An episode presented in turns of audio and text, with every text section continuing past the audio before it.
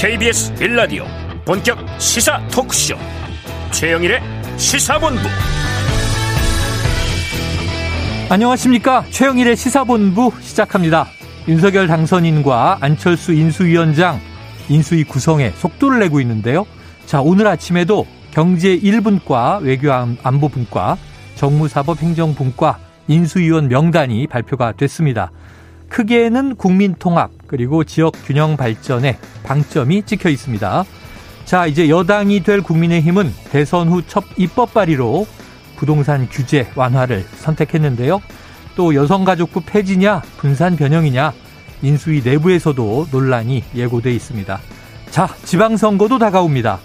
홍준표 의원이 대구시장 출마를 결정했고요. 민주당에서도 현역 의원 6명이 지방선거에 뛰어든다는 보도가 나옵니다. 자, 이재명 후보 역할로는 아직 당내에서 감론 을박인데요. 자, 대선 때만이 아니라 인수위도 그렇고 지방선거도 그렇고 가장 중요한 것은 국민의 뜻, 민심을 묻고 듣고 반영하는 일이다. 이것을 명심하시길 바랍니다. 최영일의 시사본부 출발합니다.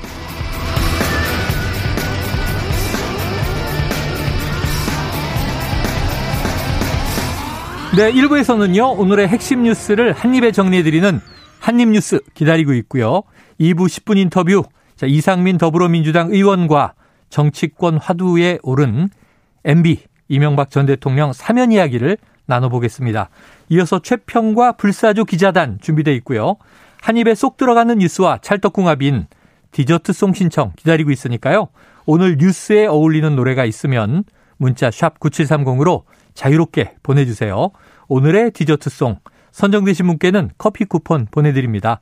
많은 참여 부탁드리면서 짧은 문자 50원, 긴 문자는 100원입니다.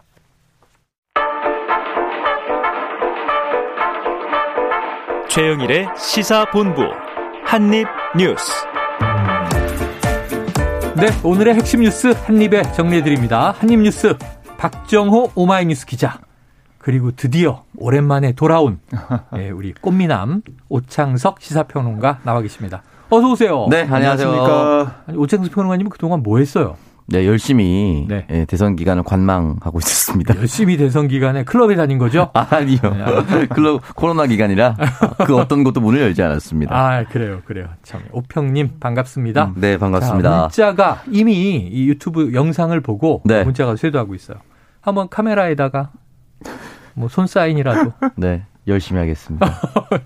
1번, 2번, 어, 뭐예요? 그래서 대선 그날 1번 했다가 2번. 뭡니까? 자, 첫 번째 이슈 들어가 보죠. 뉴스가 매일매일 쏟아지고 있습니다. 자, 드디어 문재인 대통령과 윤석열 당선인이 내일 청와대에서 독대하기로 배석자 없다. 오늘 아침에 김은혜 대변인이 네. 그렇게 얘기하더라고요. 그렇습니다. 자, 이게 이명박 전 대통령 사면 요청한다는데 자, 어떻게 전개될 걸로 예고할 수 있어요? 그러니까 내일 이제 독대 오찬이에요. 음. 독대 오찬이기 때문에 청와대와 국민의힘 모두 하는 얘기가 허심탄회한 얘기가 오갈 네, 네. 것이다라고 네, 얘기를 네. 하고 있고요. 그리고 사실 여러 가지 지금 과제가 있습니다. 음. 아, 지금 뭐 경제 문제도 있고 코로나19 대응 문제도 있고 북한의 ICBM, 네. 그 대륙간 탄도미사일 발사 동향 같은 국정 전반에 대한 의견 교환 또 앞으로 아, 정부의 이런 과제들 어떻게 인수할 것인지 인계할 음. 것인지 이런 얘기가 나올 거라고 예측을 하고 있지만 제일 많은 관심을 가고 있는 부분이 바로 이명박 전 대통령 사면 여부 네. 여기인데요. 아, 지금 오늘 김은혜 이 당선인 대변인 얘기를 들어보면 윤석열 당선인이 그 이전 대통령 사면 요청했던 생각 오래 전부터 견제해 왔다. 음. 이렇게 못을 박았어요. 그 말은 이 얘기를 오늘 브리핑에서 했다는 말은 언론의 관심이 여기에 좀 초점이 맞춰질 수밖에 없는 거고요. 음. 내일 이 회동 결과도 여러 가지 얘기가 오고 가겠지만 MB 아, 사면, 그러니까 이전 대통령 사면은 어떻게 될 거냐 여기에 초점이 맞춰질 것 같아요. 네. 결국 이번 회동의 어, 관심거리는 이 이전 대통령 사면에 맞춰지게 되는 상황이라서 글쎄요 이게 어떻게 결정나에 따라서 앞으로 전국이 펼쳐지는 그 상황이 좀 달라질 거라 생각이 듭니다. 그래요. 건의는 필이 될 것 같고 네. 당선인이 이제 퇴임을 앞두고 있는 문재인 대통령에게 자, 오랜만에 돌아온 음. 오창석 시사평론가의 촉을 한번 테스트하겠습니다. 이게 MB 지금... 사면 됩니까? 일단은 사면할 수밖에 없는 상황으로 국민의힘에서 만들어가고 있는 것 같습니다. 아, 네네. 이제 권성동 의원이 나와서 김경수 전 지사를 언급을 했고 예, 예. 또 더 나아가서 언론에서는 이제 이재용 삼성 부회장 얘기도 네네. 지금 얘기가 나오고 있습니다. 음. 결국은 전두환 노태우 사면이 사실 어떤 죄가 사라져서 사면했던 것이 아니라 네. 어떤 퇴임하는 대통령의 어떤 아량과 뭐 이런 배려를 좀 북돋아 주고 음. 또 새로 취임하는 대통령의 또 배포까지 확인을 하는 양측의 협상을 해서 서로 윈윈하는 결과로 이제 이끌기 위해서 했었던 네 거죠. 네. 물론 국민들은 반대하는 경우도 있었습니다. 음. 이번 경우도 마찬가지일 거라고 봅니다. 특히나 이제 노무현 대통령을 강력하게 지지했었던 사람들은 MB 사면에 대해서는 굉장히 거부감을 네네. 네. 여전히 보이고 있고 박근혜 전 대통령을 사면할 때도 MB 사면과 박근혜 전 대통령의 사면 여론은 완전히 달랐습니다. 네, 네. 그렇기 때문에 MB 사면은 쉽지 않았다라고 했는데 MB 사면과 경제 회복을 위해서 이재용 얘기 그리고 이제 김경수 전 지사는 사실은 이제 그 징역형이 2년이 확정이 됐지만 네, 네. 이제 얼마 안 남았어요. 어. 왜냐면 2021년 7월에 이제 확정이 됐기 때문에 네. 2년이면 이제 사실 얼마 안 남았다고 볼 수도 있고 절반 정도는 온 상태라고 볼 수도 있거든요. 음. 그렇다 보니까 어떻게 보면은 문 대통령 입장에서는 김경수 전 지사는 좀 아픈 손가락일 네. 수도 있어요. 그래서 권성동 의원이 지난번에 박근혜 전 대통령 사면할 때도 이야기를 했습니다. 음. MB 사면과 김경수 전 지사의 사면을 같이 갈 것이다. 어. 라고 본인 스스로 예전에 얘기한 것이 남아 있거든요. 네네. 똑같이 얘기하고 있습니다. 어. 이번에는 윤 당선인이 MB에 대해서 사면을 강력하게 얘기를 하면 이 사람만 원샷 사면이 되기 힘드니 음. MB 그리고 경제 이재용 그리고 김경수까지 세 명 동시 사면을 얘기를 하고 있다. 그리고 판을 짜고 있다라고 했는데 물론 오늘 청와대에서 입장이 곧바로 나왔습니다. 네, 네. 이런 입장에 대해서 우리는 논의한 적이 없으니 좀 이런 발언을 좀 자제해 달라라고 아. 얘기가 나왔습니다. 청와대에서 곧바로. 네. 그럼에도 불구하고 이러한 분위기와 흐름을 만들어 가려고 하는 것이 아니냐라는 생각이 어, 듭니다. 국민의힘 쪽에서 그렇습니다. MB 사면을 좀 확실히 하기 위해서 네. 경제인이라든가 네. 여야 정치인을 망라하는 쪽으로 하고 있다. 음. 자 그런데 김경수 전 지사는 뭐 이제 이 징역이 얼마 안 남았다고 해도 네. 정치인의 경우에는 그다음에 피선거권 제한이 있으니까 맞습니다. 이 정치 활동을 하려면 항상 사면과 면책이 복권. 중요하죠. 네. 복권 음. 그리고 음. 자, 박 기자님 네. 김경수 전 지사 사면 어떻게 보십니까? 그러니까 문재인 대통령이 어제 수석 보좌관 회의에서 강조했던 게 통합이에요. 통합. 아, 음. 지금은 통합의 시간이다라고 얘기를 하고 있고 갈라진 민심을 수습하고 치유하고 통합하는 게 시급한 과제다.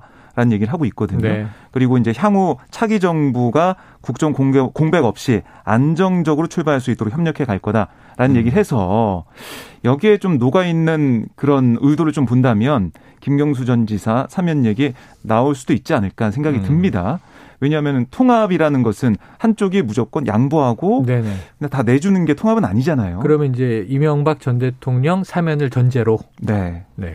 김경수 전 지사 얘기도 나올 수도 있을 것 같다. 음. 왜냐하면 독대 오찬이니까 여러 가지 얘기가 오고 가면서 의제도 올라갈 수도 있을 것 같다는 생각이 드는데 문제는 국민 여론인 것 같아요. 음. 그러니까 이명박 전 대통령에 대한 사면 여기에 대해서 국민 여론을 보면 뭐 지난해 11월인가요? 그때 네. 나왔던 여론조사를 보면 반대 의견이 더 많았거든요. 어. 그때는 박근혜 전 대통령 이명호 전 대통령 두 사람에 대해서 물어봤었는데 반대 의견이 더 많았습니다. 찬성보다. 예.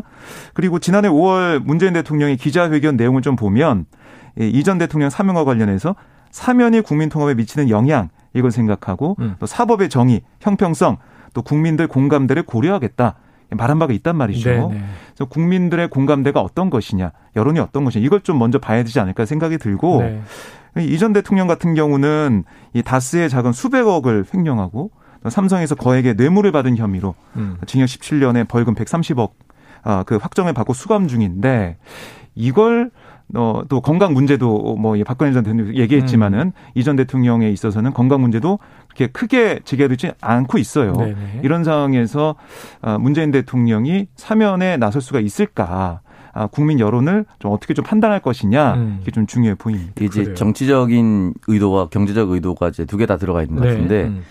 어, 삼성으로부터 뇌물을 받은 사람을 사면해 주려면 뇌물을 준 사람도 사실은 사면해 줄 수밖에 없는 상황이에요. 아, 그렇죠. 그러니까 맞아요. 가만히 있는데 찾아가서 뇌물을 줬다라기보다는 아니 대통령이 와서 이렇게 찌르면 기업 입장에서 어떻게 하겠어라는 음. 상황인 거일 수도 있는 거거든요. 네네. 어떻게 보면은. 그렇기 때문에 정치적 의도는 이제 지금 윤석열 당선인 옆에 이제 MB 라인이라고 하는 어. 또 이제 MB 계라고 하는 사람들이 실질적으로 많이 포진되어 있습니다. 과거 이제 친이계 이렇게 예. 불렀죠. 그 사람들 그 당시에 공천을 받았던 의원들이 사실 지금 뭐 권성동 의원도 네네. 마찬가지고 다 마찬가지예요. 장지현 의원도 비슷하고요. 네네.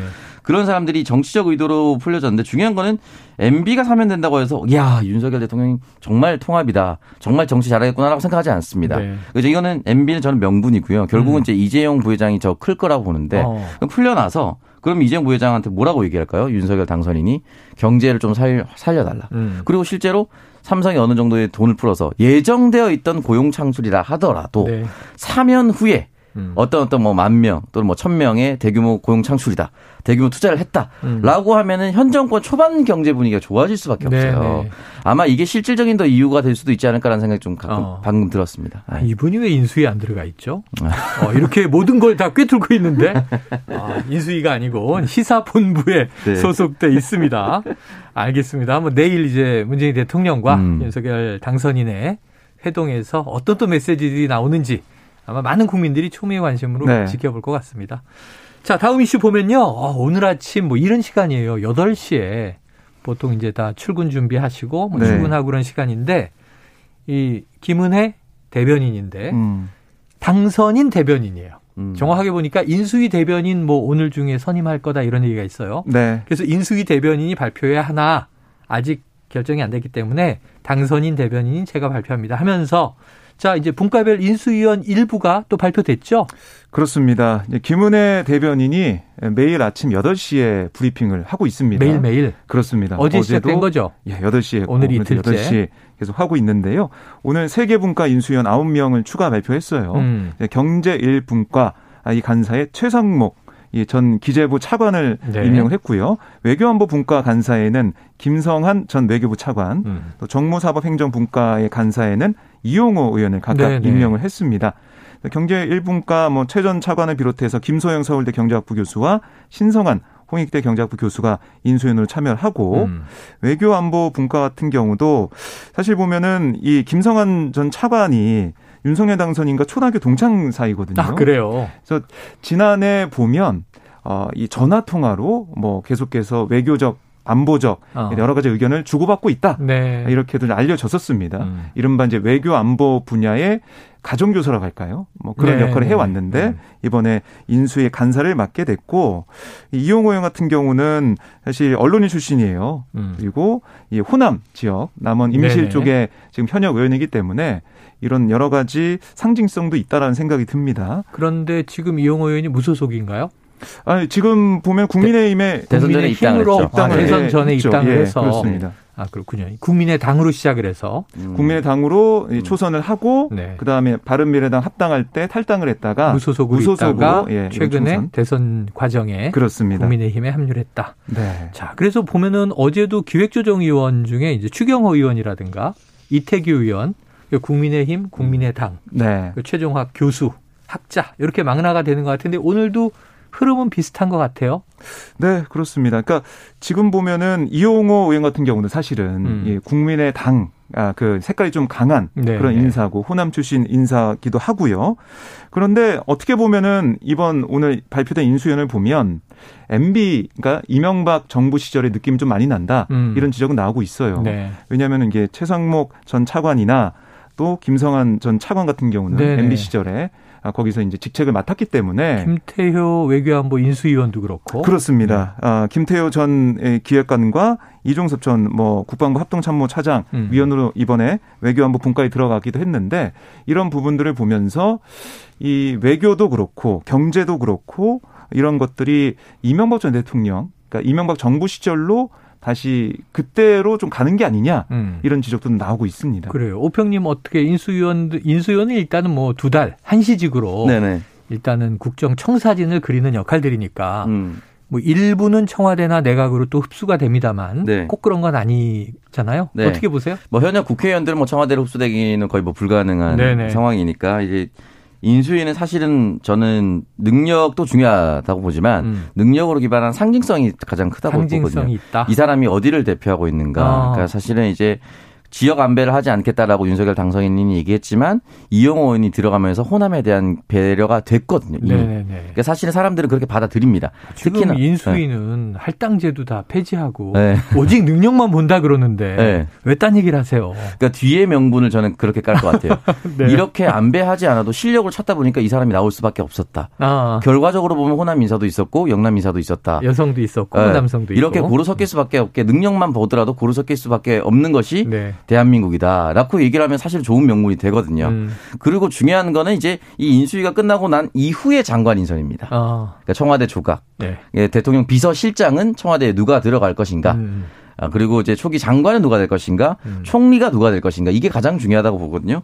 예, 현재까지로서는 저는 아주 일반적인 어, 모습을 띠고 있다라고 볼 수밖에 없고 MB 색깔이 많이 드러난다는 것에는 매우 동의하기 때문에 그렇다면 결국 경제 정책에 대해서는 기업 friendly. 사실 이제 friendly. 예, 최근 이제 그 대통령 역대 대통령 특히나 이제 87년 이후에 그 어떤 대통령보다 이제 친기업 행보를 했었던 것이 이명박 전 대통령이었고 네. 실제 뭐 기업 대통령 아, 기업 출신이기도 하지 않았습니까? 네. 그렇기 때문에 이 부분에 대해서는 이제 기재부 장관이라든지 이런 부분이 어떻게 선임이 되는지를 좀 지켜보면은 네. 아마 그게 국정 기조의 강력한 사인이 될 거라고 네. 봅니다. 여기서 딱 끝나는 줄 알았는데 김은혜 이제 당선인 대변이 한마디 더해요. 아, 또 있습니다. 네.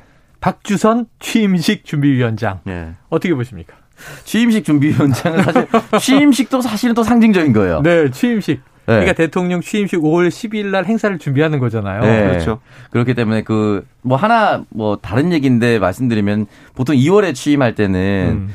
그 박근혜 전 대통령 때 취임할 때 그 기억나는 것이 어린 아이들이 되게 추위에 벌벌 떨면서 2월은 바깥에 춥죠. 네. 네. 음. 서 있었던 게 기억나는데 5월은 그런 걸 좀 걱정 안 해도 된다. 네. 그런 걸 걱정하지 않아도 된다라는 것이 일단 첫 번째 다행이라고 저는 생각이 들고요. 어, 취임식은 사실은 이제 취임 전문을 어떻게 쓰느냐. 음. 그날 어떤 사람을 초대하느냐. 예를 들어서 뭐 네. 김대중 대통령 취임할 때뭐 바게크 잭슨이라든지 뭐 이렇게 했었던 어, 거를 또 해외 뭐 사절 정상들 네. 뭐 이런 것들이 되게 중요하기 때문에 취임 전문은 사실은 또 다른 전문가들한테 맡겨두고 이제 어떠한 형태로 이 첫 번째 사실 가장 큰 컨벤션 효과를 일으킬 수 있는 게 네. 그날 당일이거든요. 야, 저는 제일 궁금한 건 그건데 박 기자님. 네. 그 5월 10일 이번 윤석열 대통령 취임식에 초대 가수 누구예요? 좀 그게 제일 늘 궁금해요. 네. BTS가 아닐까 아, 싶은데요. 아, BT, 아, 가능성이 있네. 네. 음. 왜냐하면 저 박근혜 대통령 취임식 당시에 네. 그때 강남 스타일이 최고였거든요. 음. 싸이가 말춤 공연을 합니다. 네. 그때 참 특이했죠. 음. BTS가 만약에 무대에 서게 된다면 해외에서도 많은 관심을 갖고 아마 네. 지켜보지 않을까 싶습니다. 그래요? 하지만 우리 이주영 PD는 다 알고 있습니다. 어. 박정호 기자가 네. 에스퍼의 팬이라는 걸. 네. 자, 넘어가도록 하죠. 다음 이슈는요. 지금 이 윤석열 당선인은 여가부 폐지 공약 이거 이제 이행할 어떤 의지로 보여요. 네. 왜냐하면 역사적 소임을 다 했다 이렇게 얘기했기 때문에 그런데 안철수 인수위원장은 또 조금 다른 맥락의 얘기를 해서 음. 지금 어떤 얘기들이 나오고 있는 겁니까? 그러니까 어제 어, 안철수 위원장이 기자간담회를 했는데 질의응답 과정에서 여가부 폐지 얘기 이게 좀 나왔어요. 음. 왜냐하면 이 안철수 위원장은 후보 시절에 여성가족부를 양성평등부로 개편하겠다. 네네. 이런 얘기를 했거든요. 네. 어, 그러니까 안철수 위원장은 이런 생각을 가지고 있는데 윤석열 당선인은 여가부 폐지 공약을 내세우고 있다. 네. 근데 이게 정말 폐지 공약이 정말 그렇게 갈 거냐 아니면 이 폐지 공약이 폐기될 수 있냐 그러니까 이게 달라질 수 있냐 이런 질문을 합니다. 네. 그랬더니 안철수 위원장이 아 폐기는 아니고 몇 가지 가능한 정책적 방향들에 대해서 보고를 드리고 음. 그 중에서 당선자께서 선택하시는 게 올바르다고 생각한다 이렇게 네. 얘기를 해요. 네. 그러니까 두 가지로 해석할 수가 있습니다. 하나는 여가부 폐지 이거는 너무 나간 거 아니냐. 음. 그래서 이걸 좀 다른 방향으로 갈 수 있게 선택지를 드리겠다. 음. 아, 이런 하나의 해석이 될 수 있고요. 또 하나는 뒷부분에 보면 당선인이 선택하는 게 올바르다라는 얘기를 했잖아요. 네. 그 말은 뭐냐면 인수에서 뭘 준비하든 음. 당선인이 윤석열 당선인이 선택하는 게 그게 어, 곧이 길이다. 결정은 아, 당선인의 그렇게 몫이다. 가는 거다. 네. 인수위가 어떻게 뭐 하고 어떤 의견을 내더라도 음. 윤석열 당선인이 결정하면 가는 거다. 어. 이렇게도 해석될 수가 있단 말이죠. 이 두 가지 해석이 좀 가능한 발언은 좀 보이는데 어쨌든 안철수 위원장 입장에서는 자신의 생각이 있지만 음. 그것대로 뭐 그 하나만 이걸 이렇게 가셔야 됩니다. 이렇게 조언하는 게 아니라 음. 여러 선택지를 만들어서 윤석열 당선인 선택할 수 있게 하겠다. 아, 이렇게 좀 얘기한 걸로 해석이 됩니다. 관련해서 어제 저희가 하태경 의원 인터뷰를 전화로 해 보니 여성 여가부 폐지 입장은 강경해요. 그런데 음. 이제 업무가 사라질 수는 없으므로 이 여성의 경단녀 문제라든가 혹은 음. 뭐 이제 남녀 급여 격차 문제라든가 음. 이런 것들은 이 고용노동부가 해야 되는 거 아니냐. 음. 또 청소년 가정 문제는 복지부가 해야 되는 거 아니냐. 음. 업무는 분산해서 더 잘할 수 있게 하는데 음. 문제는 여가부는 폐지다. 이런 입장이더라고요. 네. 이 안철수 위원장의 의도 좀 어떻게 읽어야 될까요? 일단 사실은 이제 여가부 폐지에 대해서 어 이제 당선인과 이준석 당대표 뭐 하태경 의원까지 강력하게 이제 얘기를 하고 있긴 하지만 네네. 실질적으로 폐지했을 때 불어올 역풍까지도 고려를 해야 됩니다. 음. 그러니까 아무리 다른 부처가 이제 원래 담당했었던 것을 담당한다 하더라도 음.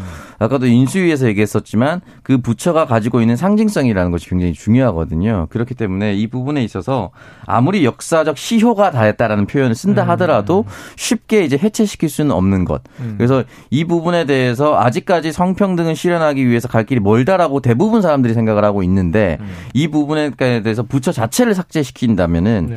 어, 이 부분에 대해서는 이제 그러면은 산하 부처로 갔을 때 과연 제대로 될 것 인가. 음. 부처가 전면에 나왔을 때도 아직도 갈 길이 멀다고 얘기를 했는데 부처를 삭제해서 다른 부처에 이제 인수가 병합을 시켜버린 다면 과연 지켜질 수 있을 것인가. 그러니까 여가부 폐지가 처음에 나왔을 때 여성을 담당하는 예산은 전체 청소년 가족에 비해서 10%밖에 되지 않는다라고 음. 누차 얘기를 많이 했었거든요. 네네. 실질적으로도 그렇고요. 그럼에도 불구하고 그걸 지켜오기 위한 노력이 있었던 이유가 다 음. 있었습니다. 그렇기 때문에 아마 안철수 위원장 같은 경우는 반대를 위한 반대라기보다는 이걸 정말 삭제시켰을 때 불어올 역풍까지 아. 고려할 수밖에 없는 입장이지 않을까라는 네. 생각이 들고 그래서 성평등 가족부라든지 라든지 이런 부분에 음. 있어서는 아마 계층으로 가도록 유도하려고 하지 않을까라는 네. 생각도 듭니다. 그래요. 자, 폐지냐, 개편이냐, 이건 뭐 인수위에서의 최종 이제 안을 우리가 보고 또 이게 이제 관철될 때는 국회가 정부 조직법을 네. 개정해야 되기 때문에 그렇습니다. 민주당의 입장도 있습니다. 지금 최이배 전 의원 같은 경우는 뭐 여가부라는 이름에 연연하진 말자 이런 얘기를 하고 있는데 중요한 건 이제 실효성이겠죠. 실리겠죠. 음. 자, 지금 점심시간 12시 42분 넘었습니다. 교통 상황을 좀 알아보고 오겠습니다. 교통정보센터의 정현정 리포터 나와주세요. 점심시간이 가까워지면서 도로 위에 돌발 구간 많아지고 있습니다. 혹시 졸리시다면 휴게소나 졸음 쉼터에서 꼭 졸음을 깨우고 다시 출발하시기 바랍니다. 현재 경부고속도로 서울 쪽으로 양재 부근에서 반포까지 6km 구간 천천히 가고요. 반대 부산 쪽으로는 신갈분기점 5차로에서 승용차 사고를 처리하고 있습니다.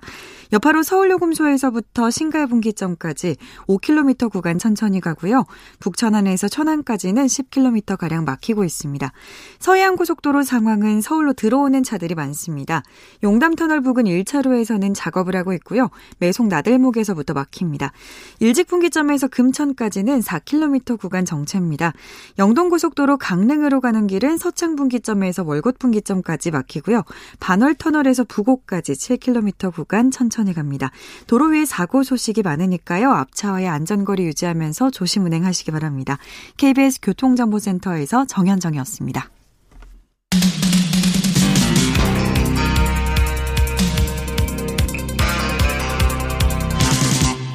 최영일의 시사본부.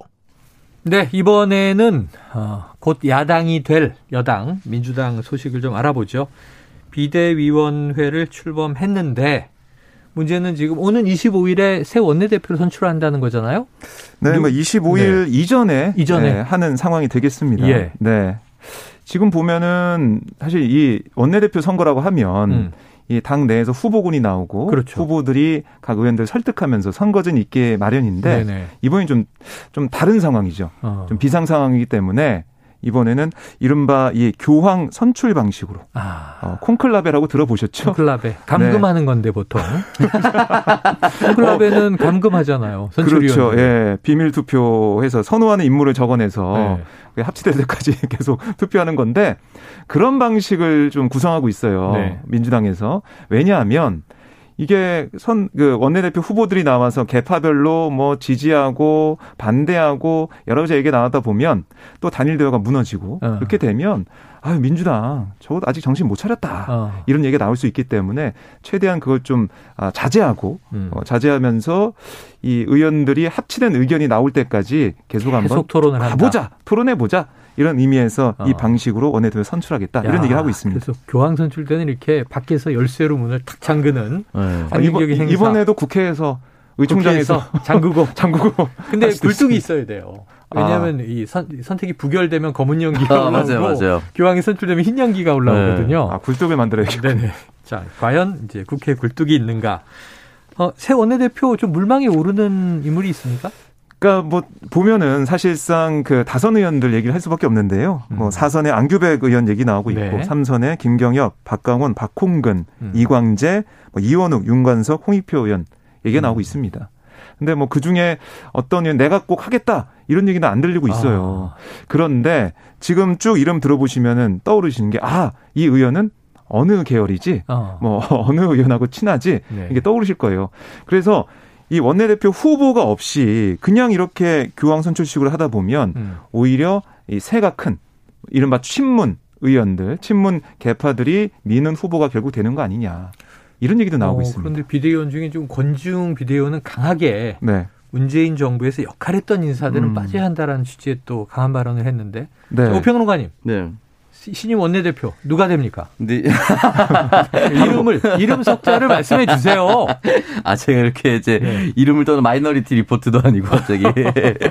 그렇게 좀 어려울 것 같은데 아마 지금 하마평에 오르는 이 의원들 중에 어느 정도 같은 계파라고 보이거나 네. 같은 의지를 가지고 있는 사람들은 빠르게 좀 정리를 서로 할 거라고 봅니다. 아. 그러니까 지금 이제 물망에 올랐던 사람들이 만약에 예를 들어서 안규백 이원욱 의원이 정세균계로 분류된다 이렇게 원론이 나온다고 한다면 음. 두 사람이 동시에 나갔을 때는 표가 찢어질 게 너무 뻔해요. 아, 그렇죠. 그렇다면 네. 어느 정도는 서로 이제 단일화 어, 조절을 할 네, 조절을 좀 할 것이다라고 생각이 들고 문재인 정권에서 책임 있는 인사는 빠져야 된다고 했는데 권지웅 비대위원도 문재인 정권에서 비대위원 임명된 겁니다. 아. 그러니까 이게 음. 사실은 현 정권에 친문 인사 아닌 사람 어딨냐라고 의석수가 180석 이뤘을 때부터 다 얘기했었습니다. 아. 그 전에도 얘기했고요. 네네. 그렇기 때문에 뭐 예를 들어서 무슨 뭐 김현미 장관이라든지 음. 김수현 실장이 이런 정도가 아니라면은 아. 사실은 제가 봤을 때는 뭐 다 비슷비슷하거든요. 아.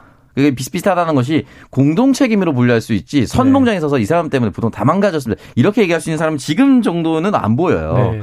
그렇기 때문에 그런 식의 방식으로는 구분될 수 있는 후보군은 아니라고 보고요. 음. 아마 어느 정도 서로 간의 조절이 있고 난 이후에 조금 더 좀 뚜렷하게 보이지 않을까라는 음. 생각이 들고 오히려 이광재 의원이 여기에 분류되어 있는 게 조금 신기하긴 합니다. 어. 음. 왜냐하면 다른 후보랑 다르게 유일하게 여기서 대선 이번에 출마했던 사람이에요. 아 대선 후보였죠. 빠르게 정리가 네. 되긴 했지만 이세 이광재 정세균 단일화를 통해서 맞아요. 이제 정세균 후보가 더 올라가긴 맞아요. 했었는데 어. 어쨌든 유일하게 대선 후보였고 음. 또 유일하게 또 다른 강원 지역이기도 하고 친문이라기보다는 그냥 친노라고 얘기하는 편이 더 음. 많습니다. 그러다 보니 조금 다른데 아마 이렇게 된다면은 원내대표는 개표와 개파 싸우다가 이상한 균형자가 되는 경우도 있어요. 네. 네. 그렇기 때문에 아마 제가 생각했을 때 복병은 이광재 의원이고 나머지는 정리가 된 사람들 한 세 명 정도로 좀 크게 압축될 수 있지 않을까 네네네. 나중에는 결과적으로 그런 생각이 듭니다. 네. 그래요. 자, 이게 원내대표. 근데 원내대표를 새로 선출하는 것 못지않게 네. 지금 내부 내부 잡음은 현재 원내대표 윤호중 비대위 체제에 대한 비판이 계속 나오고 있는 거죠? 예, 뭐 이어지고 있습니다. 여전히 네. 이어지고 있는데 음. 지금 민주당 내부 좀 취재해 보면 음. 정리는 되고 있어요. 그러니까 아, 이왕 있다? 의총을 통해서 이 비대위 체제로 가기로 한거 음. 윤호중 비대위 좀 지켜보고 음. 뭐 비대위 인선도 중요하지만 중요한 건 내용이 아니겠느냐. 우리가 혁신하고 새 정책 보여주자 이런 음. 얘기가 좀 나오고 있습니다. 이제 민주당 입장에서는 비대위원장을 외부에서 누구를 데려올 것인가에 대한 음. 문제. 그 기대위원장 하면 떠오르는 몇 명의 인물이 있는데 사실은 민주당 인사와 거리가 좀 멀거든요. 예를 들어서 음. 바로 떠오르는 김종인 위원장이라든지. 네. 음. 그렇기 때문에 당장 외부 수혈할 수 있을 만한 비대위원장이 없고요. 데려오는 데 있어서 또 다른 당내 개파 불, 갈등이 생길 수가 있습니다. 이 사람 네. 왜 데려왔냐.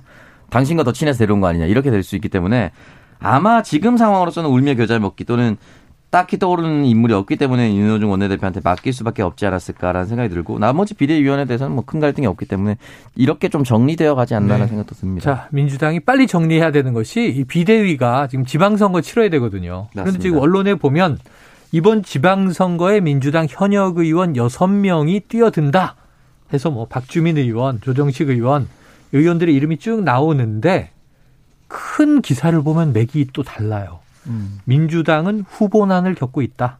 그런데 국민의힘은 출마 러시다. 지금 아무래도 이제 승패가 바로 지난주 네. 대선에서 갈리다 보니까 조금 이제 이게 불균형 현상이 나타나는 것 같아요. 어떻습니까?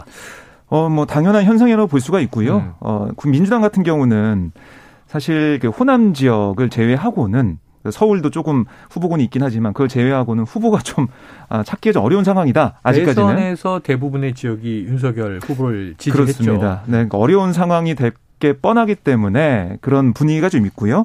반면에 국민의힘 같은 경우는 특히 이 국민의힘 세가 강한 지역, 음. 그러니까 영남 지역을 중심으로 어 지금 이른바 피 터지는 혈투가 예상됩니다. 여기는 본선 나가면 당선이 거의 유력하니까. 그렇습니다. 특히 대구 어, 대구 시장. 대구는 항상 떠오르는. 경선이 본선보다 치열한 곳이잖아요. 네. 이미 홍준표 의원이 네. 며칠 전에 정지 작업을 정지 작업을 완료했습니까? 그렇습니다. 중앙정치는 윤석열 당선인이 있으니까 네. 하방하겠다라고 얘기를 했어요. 아. 선전포고를 했고 권영진 대구시장이 3선에 도전을 하는 그런 상황이 됐기 때문에 네. 치열한 경쟁이 펼쳐질 것 같고 또 김재원 최고위원도 음. 출마 가능성을 저우질하고 있거든요. 아, 아 정말? 아. 예, 그렇게 좀 음. 보여져요. 네네. 사실은. 그렇기 때문에 지금 뭐 어떻게 보면은 대구 지역 출마하려고 했다가 못한 상황이 됐고 지금 어떻게 뭐 이준석 의원도 아니고 엄하게 안 된다고 했죠. 그렇습니다. 음. 그런 상황에서 아마 준비를 할 걸로 보이고 음. 또 부산 같은 경우도 박형준 시장이 있지만 그렇죠. 여기다가 오선의 서병수 의원 출마 움직임 아, 보이고 원래 있고요. 부산시장을 하셨었고 그렇습니다. 뭐 조경태 의원도 있고 아. 이현승 또 하태경 의원 얘기도 나오고 있고요. 야. 박민식 전 의원까지 하마평에 오르고 있는 상황. 울산도 서범수 의원이 어, 이 출마 선언을 어제 한 상황이 됐고, 음. 그러니까 이게 부산시장 지낸 친형 서병수 의원에 이어서 서범수 의원도 울산시장에 당선될 경우에는 형제가 광역단체장 여기만은 기록을 세우게 되는 것 같고, 그리고 뭐 보면은 경남 같은 경우도 지금 윤석열 당선이 핵심 측근 윤한홍 의원 출마 음. 고심 중인 상황이고요. 음. 재선의 박완수, 삼선의 윤영석, 또 조혜진 의원 출마선도 제기가 되고 있습니다. 네. 김태호 의원 차출설 여기까지 나오고 있고 어. 경기도지사 같은 경우는 오늘 보니까 유승민 전 의원 아, 얘기까지 그래요, 나오고 그래요. 있는 상황이고요. 음. 여기다가 충북지사는 이해운 전 의원 또 어, 충남지사에는 사선의 이명수 의원까지 어, 뭐 우리가 이름만 들면 알 수 있는 그런 사람들이 지금 네, 준비를 하고 있습니다. 있는 다선 의원 출신들의 네. 정치인들이 지금 대거 출마하는 것 같습니다. 그럼 예를 들면 자 서울시장은 현재 우세훈 시장이니까 네. 네. 그러면 민주당은 누가 대항마가 될까요?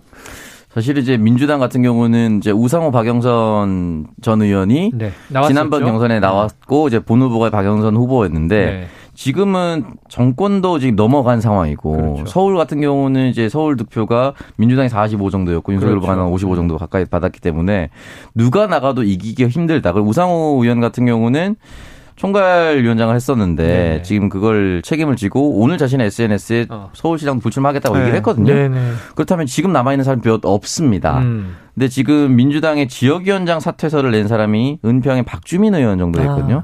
아마 이 사인이 서울시장으로 나간다라는 사인이 될 수도 있는데 어. 다만 걱정인 것은 이제 임대차 3법 과정에서 박주민 의원에 대한 부동산 여론이 좋지 않은데 네네. 이걸 어떻게 뚫을 수 있을 부동산. 것인가. 네. 근데 박주민 의원 말고는 또 박영선 또 박영선 의원이야라고 음. 얘기하는 여론도 있거든요. 어.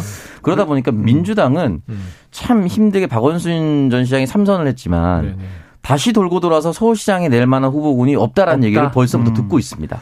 뭐 서울시장 같은 경우는 김진애 전 의원도 좀 준비를 아, 하고 있는 그러네요, 모습이고요. 그리고. 제일 중요한 키가 김동연 새로운 물결 대표 아, 어떤 네, 결정을 네. 할 거냐. 서울시장, 뭐 경기지사 여러 가지 얘기가 나오고 있는데 알겠습니다. 김동연 대표의 움직임도 봐야겠습니다. 자, 경기지사도 궁금한데 날이 남아 있으니까 오늘은 여기서 한입뉴스 정리하겠습니다. 박정호 기자, 오랜만에 돌아온 우창석 평론가 수고하셨습니다. 고맙습니다. 고맙습니다. 자, 오늘의 디저트송 청취자 2509님, New Kids on the Block. 야 추억이 오고 있네요. Step by Step 신청합니다. 날씨 때문인지 설레는 오후입니다. 인수위 통해서 모쪼록 한 걸음씩 차근차근 다음 정권으로 이어지면 좋겠네요. 커피 쿠폰 보내드리고요. 노래 듣고 저는 입으로 돌아옵니다.